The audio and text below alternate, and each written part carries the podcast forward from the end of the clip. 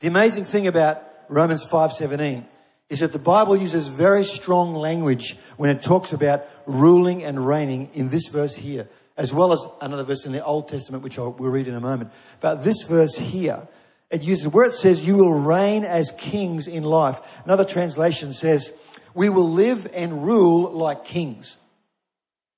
Uh, but the actual word used for reign in the Greek language is to reign as a king, to have dominion, and to actually to be king. That word is, is used in other, other literature to be the king. It made me think of Simba in The Lion King. Who's heard The Lion King? So I just can't wait to be king, right? No, this, who knows that song? Well, the Bible says, says you will reign as king, and you will, the word used is to be king. Okay. Now that means over your circumstances, over the difficulties, over the challenges, over the problems that come against you in your life. It's not might be or could be or maybe rule over some things. I just think what we need to eh, do is to expect the blessing and favor of God in our lives because of this verse, but there's many, many others like it.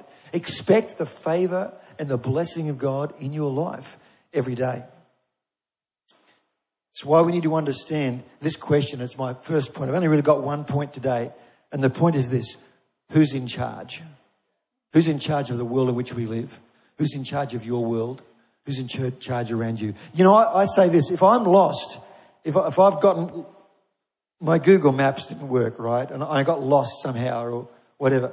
And, um, and I want to, I know where I want to get to. I want to get to somewhere over there. The first thing I have to do is find out where I am right now. I'm not going to be able to get to there if I don't know where I am right now. Is that right?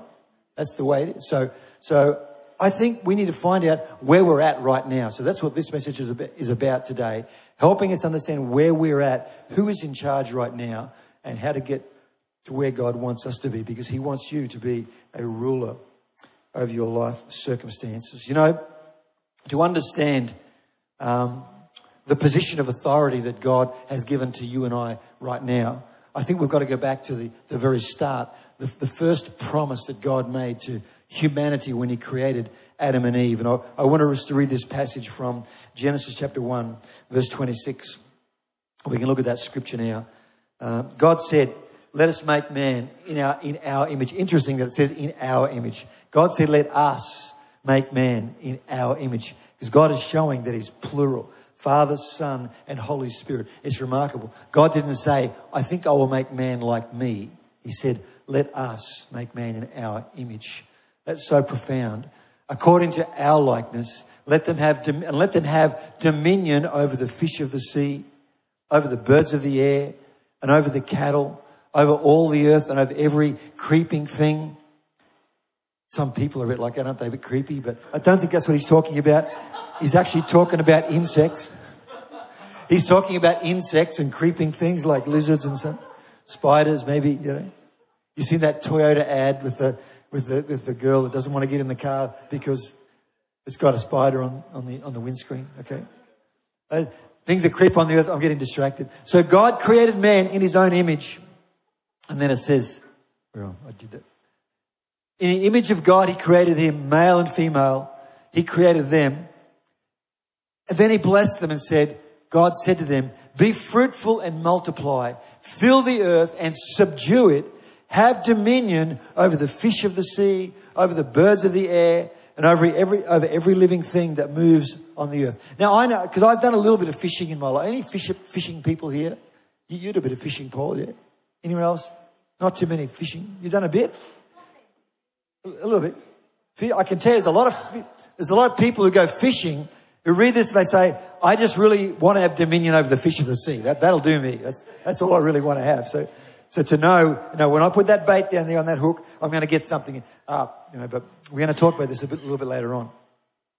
But as I begin to study this passage, I saw the same strong language used as the verse in Romans. It was almost identical. The same kind of language where God said, I want you to subdue and have dominion. Let me read it to you from the Hebrew. It's now a Hebrew word from the Old Testament. And it means to have dominion, to reign, to prevail against, and rule, it can also mean subjugation and to actually to tread down upon. That's what it means. Now, when I read that and I think about those words and the meaning of that, Um, I have to tell you, um, it doesn't sound like a handbook on environmental management to me. And that's why I first started thinking about this, because I, I thought, well, you know, this is, it's pretty strong language. It's like God is saying to Adam and Eve, you just go out there and do what you need to do, but subdue the earth. I want to tell you, it's not irresponsible for the environment because God had just created Adam in, and Eve in his own image, in his likeness. That means God had created them to be responsible. God created Adam and Eve, and He knew in His image and in His likeness. And so He knew that Adam and Eve would not uh, exploit the creation. But we need to understand that this, the word used here is a very strong word, which means to put down, to subdue, to dominate, to have dominion over. Very, very clear in the Bible. It's the same word that's also used in many other places, but in Psalm 110, where, where um, the writer of Psalm 110 is speaking prophetically about Jesus, and he says, You know, God will send the strong scepter of your rule out of Zion, rule in the midst of your enemies. Or God will extend your rulership, you know, rule over your enemies. That's what, it's the same word used there. A strong word of rulership, subjugation, to prevail against. That's what he's really saying. And so, it was very clear that the Bible explains man was made in the image of God, given dominion and authority. Here's the question today Was that passed down from Adam and Eve, from generation to generation? Do we still have that kind of dominion today? Do we still have authority over all of the created world, over the animals and, you know, the natural world around us? You know, because some people have said that we do. Some have said that because of God's promise to Adam and Eve that we still have that kind of dominion today. In fact, we should actually be exercising that kind of authority and dominion today. Well, I'm going to answer that uh, question in, in, a few moments' time. But before I get there, I, I want us to come back into the New Testament and talk about Jesus for a moment. Because you see, Adam and Eve had dominion, but Jesus has dominion. Jesus has absolute authority. And I'd like to talk about that for a few moments today. Jesus has dominion. Even before he went to the cross and he drove the final nail into the devil's coffin of his ambitions, I want to tell you, Jesus had dominion then because we saw in Jesus' earthly ministry during his time on earth all of these amazing instances where he demonstrated authority over the natural world and even over animals in the natural world. Let's think about it for a moment. Like the first one, water into wine. Jesus turned, he went to a wedding, the very first wedding Jesus went to in a place called Cana of Galilee. And uh, he was there with his disciples, and they ran out of wine. He gave instructions to pour out water into these big, um, massive big jugs, and, and it, it became wine. So what happened is, what happened there is that Jesus changed the physical properties of one of the most commonly occurring substances on earth. He changed the physical properties of water. Jesus did that. He demonstrated authority over the created world in that moment. Think about a little bit later on, also on the Sea of Galilee, the disciples were out there in a boat, and Jesus is on, he's asleep in the back of the boat, and the waves are crashing over. I've often thought about this and wondered, he must have been getting wet, you know, because in the back of the boat, and, you know, I, I guess, I don't know, maybe he was up on something, but it says the waves were crashing over, and the water was filling up in the boat, and they're thinking, Master, we are going to die. We're all about to drown. And they, they woke him up. He's asleep sound asleep in the back of the boat. And they're waking him up and they're saying, You know, what are we going to do? And so Jesus got up. He said, What, What's wrong with you people? Don't you have any faith? And he, and he spoke a, a couple of words and rebuked the wind and the waves, and they, they just calmed right down. The wind and the waves calmed down. They were stunned. In fact, they, they just they didn't know what to say. They were completely, utterly stunned. He demonstrated authority over the natural world over the forces of nature in that moment. What about a little bit later on? Where they're, in, they're on the lake again, and it always seemed to be stormy on the lake of Galilee. I don't know, but they're there, and Jesus is not with them. And then he's up on a mountain somewhere praying, and they're out in the middle of the lake trying to get over there in the middle of the night. And again, a quick storm comes up, and they're terrified, they're petrified. What are we going to do? And they were starting to row like crazy. We've got to get over the other side before we die again. And, and it says, the Bible says that Jesus came to them walking on the water. Now, this, this is kind of funny, this story, because, you know, not only was Jesus walking on the water, they thought he was a ghost, right? And so they said, they said, oh, you know, it's a, it's a ghost, it's a ghost. But Peter, one of Jesus' disciples, recognized Jesus and he called out to him and he said, if it's you, Lord, call me to come and I will come. So here's, here's Jesus. He says, here's Peter, come, come to me. So Peter gets out of the boat and he's, he's to walk towards Jesus. Now, he's not walking on water. People think that Peter walked on water. He didn't walk on water. He walked on these great breakers like this. Now, I don't know what that would have been like, but it just, it kind of shows that God has a sense of humor. Because all Jesus would needed to have done was to speak a word and calm the waves first, and then say, okay, Peter, now, okay, you can, you can come now. It's fine. You know? He didn't do that. He said, just come. And it's gone like this and up and down.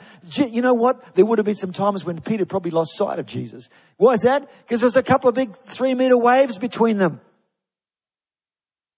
God's got a funny kind of sense of humor sometimes. He tests us.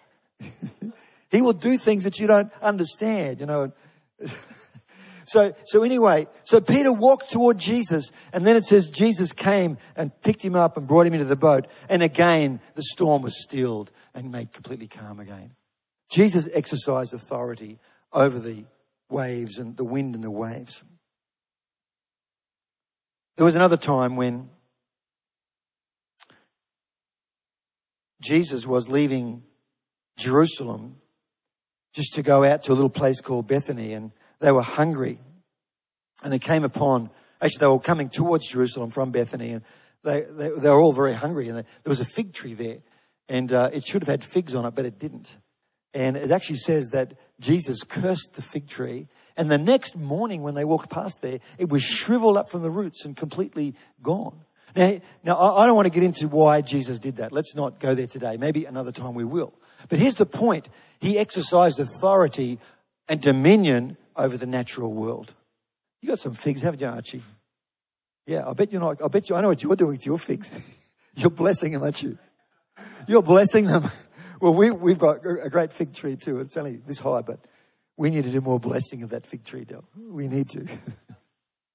Well, well, there you go. Look, is it the same as ours? It's, it's from the same stock. How high is your fig tree?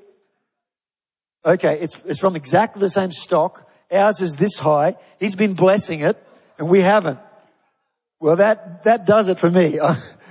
I, know what I'm doing this afternoon when I go home. Okay. Jesus did that. So then, then after that, just at the end of his earthly ministry, when he was coming into Jerusalem again, it says he got onto he got onto a donkey called a young donkey that had never been broken in. Has anyone had anything to do with breaking in horses here? Anyone? You, you, you've done everything, Don. Well, there you go. You've been to rodeos, right? You've been to rodeos. You know what that's all like. I've never been involved in horse breaking, but I've been to a few rodeos. And oh, you're a horseman. You know all about this. Yeah? Well, what would it be like trying to ride on a, an unbroken young donkey. It'd be, it'd be pretty hard, wouldn't it? You know? Yeah, that's right. So Jesus, it says, rode, came into Jerusalem riding on the back of an unbroken donkey colt. Now, what happened is he was demonstrating dominion and authority over the natural world, over the animal world and and the animal kingdom and the physical world at that time. And so we know Jesus has, had and has dominion over the world. And, and next Sunday, we're going to talk about uh, what, what the current state of play is right now, because I want to tell you, Jesus has absolute dominion over all things right now. So, what's this got to do with you and I today? Well, let's go back to Adam and Eve for a moment, because God gave Adam and Eve authority over the whole created world.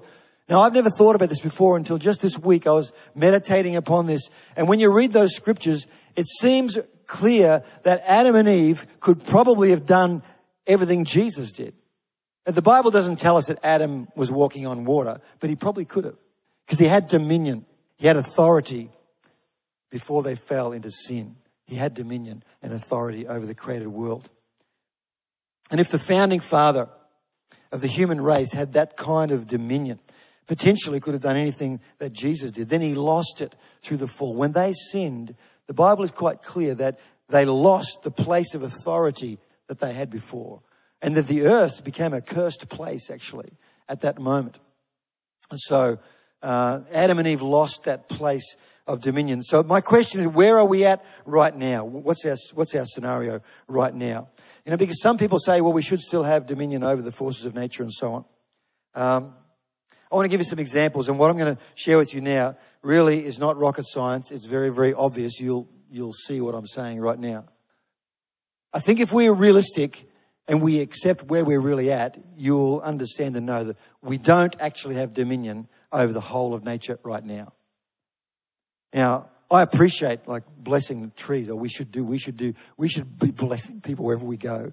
We should be doing everything we can through Jesus. That's the difference. You've got Jesus on your side. That's the difference, you know. But um, think about, you know, earthquakes, hurricanes, floods, fires, volcanoes. In the natural sense, to the natural person, the person who doesn't have Jesus on the inside of their life, um, these things, they don't have dominion over these things every day. Because what happens is every, every year and every day, people die in our world through hurricanes, cyclones, earthquakes, volcanoes, all these kind of things. People do not have universal dominion over the natural world. I think you would, would agree with that. I just think about the Toowoomba floods in 2011. Uh, no doubt some of you were around in those times and, and uh, the devastating flood of water that came down. We, uh, on TV. It's been on many times uh, showing cars washing down East Creek down through there past along Chalk Drive. And we, when that flood was happening, we came down to and stood in Harry Street there, and we watched uh, garden sheds and rainwater tanks being washed down West Creek, and the waters were like this, just flooding down there. You could never possibly contain the flood of water that was coming down through there at that time. It was amazing. And people, you know, mobilized every effort to contain and contend against that flooding. But, but the fact is, we didn't have dominion over that flooding at that moment of time. And in, in, in the whole of Queensland, there were 33 people died in those floods uh, just during that time. I, I, think of another scenario. I was in, in 2013, I was uh, in the Philippines, where the same island where Paul has just been to, Cebu Island. There'd been a massive cyclone just through there, only the week before we got there. And so we, we went and visited some of those cyclone ravaged areas and uh, up on the north part of Cebu Island. And, and um, uh, a lot of people live in those, in those places. And, and uh, there's a lot, like a lot of palm trees everywhere. And I don't know if you've ever seen palm trees in a cyclone. Palm trees are pretty resilient. They can, they can sway a lot in the wind. Usually they'll bend right down and bounce up again. Well, where we went this time, everywhere we went, there were palm trees just snapped off, just broken right off. When I saw that, I said, That's, this is a serious cyclone here. And there were a few, a few places, a few buildings that were made of concrete block that were still standing, uh, but there was not a roof to be seen anywhere. There was not a roof anywhere, in any, house, any building anywhere. Most of the houses had just vanished because they were made of you know, less substantial materials. They just gone. People did not have dominion over that cyclone in 2013. What about dominion over the animal kingdom? You know, lions, bears, rhinoceroses, sharks, snakes, stingrays. These animals do not normally demonstrate our dominion. I think you would, would agree with those sort of things. Um, every time you, you're in, in walking through the rainforest and you get a tick on your skin, you pull it out. Or every time a mosquito bites you, or every time a fish doesn't get, doesn't get on the, on the hook that you send down there with some very nice bait on it. You just know that you do not have 100% dominion. As much as we like, I, I would like to tell you, I'd like to be able to give you a secret ingredient. Actually, I'm coming to that in a minute. You know, the secret ingredient. But uh, just, just sign up here to get the secret thing. But at the moment, in a general sense, humanity does not have universal dominion, and that's the dominion God gave to mankind at the start. We just don't have it right now, universally. What about technological advances? Because people sometimes say, well, God is giving us dominion through, through technology.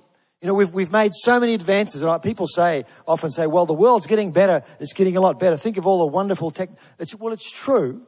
But what we should be careful of, let's not uh, think that our struggle against nature, our struggle against nature doesn't equate to dominion over nature.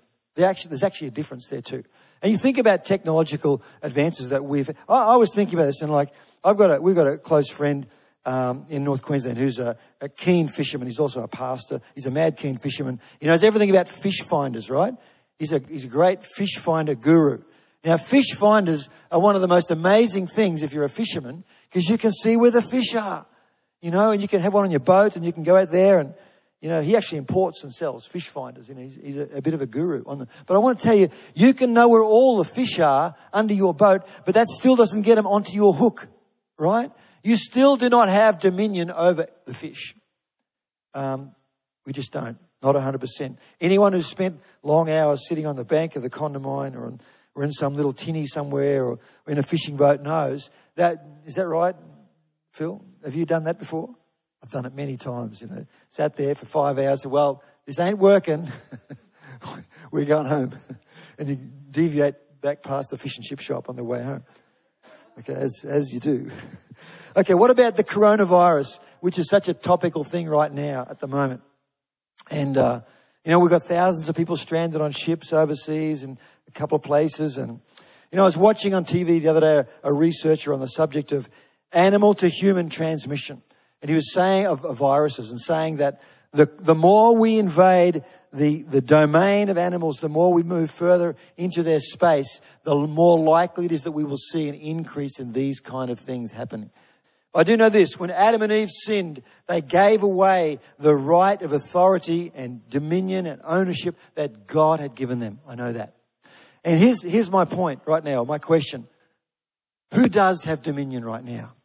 Well, uh, we nearly finished this message, but um, there's two people that are involved here. One claims to have dominion. Let's look at this next scripture from Luke chapter 4, because you know the devil claims to have dominion over your life. Then the devil led Jesus. This is about Jesus being tempted in the wilderness. And uh, the devil takes, after he's been fasting for 40 days and 40 nights, and it says the devil led Jesus up to a high place and showed him in an instant the kingdoms, all the kingdoms of the world, it says. Said, I will give you authority over all these kingdoms and all their glory, for it has been relinquished to me. Now that's the devil's words. It has been relinquished to me and I can give it to anyone I wish. So if you worship me, it will all be yours. The devil said to Jesus. Now I'd like to say here at this point, folks, that the Bible is very clear that the devil is a liar and everything that comes out of his mouth is a lie. He only, only, he can only speak one thing, which is lying. So to the extent that you believe the devil's words, he will have dominion over your life. He will have authority. You give him authority when you believe the words that he says. So here the devil is claiming authority and dominion over the world. He's claiming it. What about Jesus? I want to tell you today, friends, that Jesus has dominion over the world. Let's look at Ephesians chapter 1, verse 22 and 23. I love this scripture. And it says that God has put all things under the authority, all things under the authority of Christ, and has made him to be head over all things for the benefit of the church. And the church is his body. It's made full and complete by Christ, who fills all things everywhere with himself. That is saying Jesus has dominion. The devil claims that he has dominion, but Jesus has dominion over all things. And the beautiful part about this, the most amazing thing about this is the Bible tells us that you and I, if you're a follower, if you're a believer in Jesus today, that you have been translated from the kingdom of darkness into the kingdom of his own son, the kingdom of God today. Let's read from Colossians chapter 1, verse 13. It says, For he, God has rescued us from the kingdom of darkness and transferred us into the kingdom of his dear son who purchased our freedom and forgave our sins. So that says there that you are not under the kingdom of darkness. There is a kingdom of darkness. And next week I want to explain a bit more about that in some detail. But, but there is a kingdom of darkness and many people live in that domain.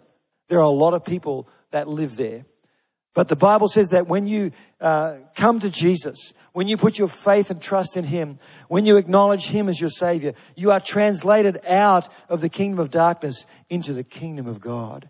And then you come under different rulership, different rules, different ownership, and the glory of God begins to show in your life. Um, is in the book of Daniel, where it talks about the three Hebrew ch- children. And in Daniel chapter 3, it says that the king of Babylon, King Nebuchadnezzar, made a gold image, uh, 25 meters high, roughly, and about three meters wide. He made this massive gold image. Uh, I think it was an image of himself, but I'm not really sure.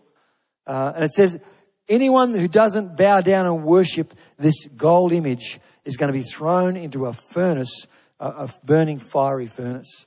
And so uh, the time came when the, the, the, everyone was brought before this image. They all had to bow down and worship this image. But there were three young men who had come as captives out of the nation of Israel.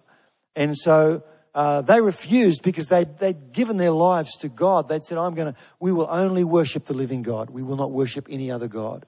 You know, and they said, well, this is what they said in Daniel chapter 3, verse 17. The God whom we serve is able to save us, and he will rescue us from your power, your majesty.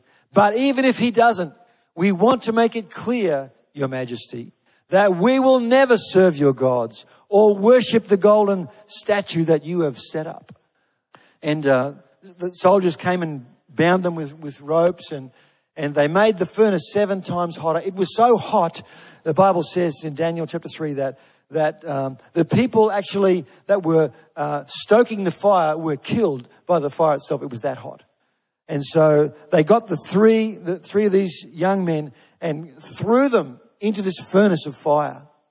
And, um, and the king stood back at quite a distance to watch what would happen, Nebuchadnezzar. Now, Nebuchadnezzar had already had an encounter with God, the living God, before.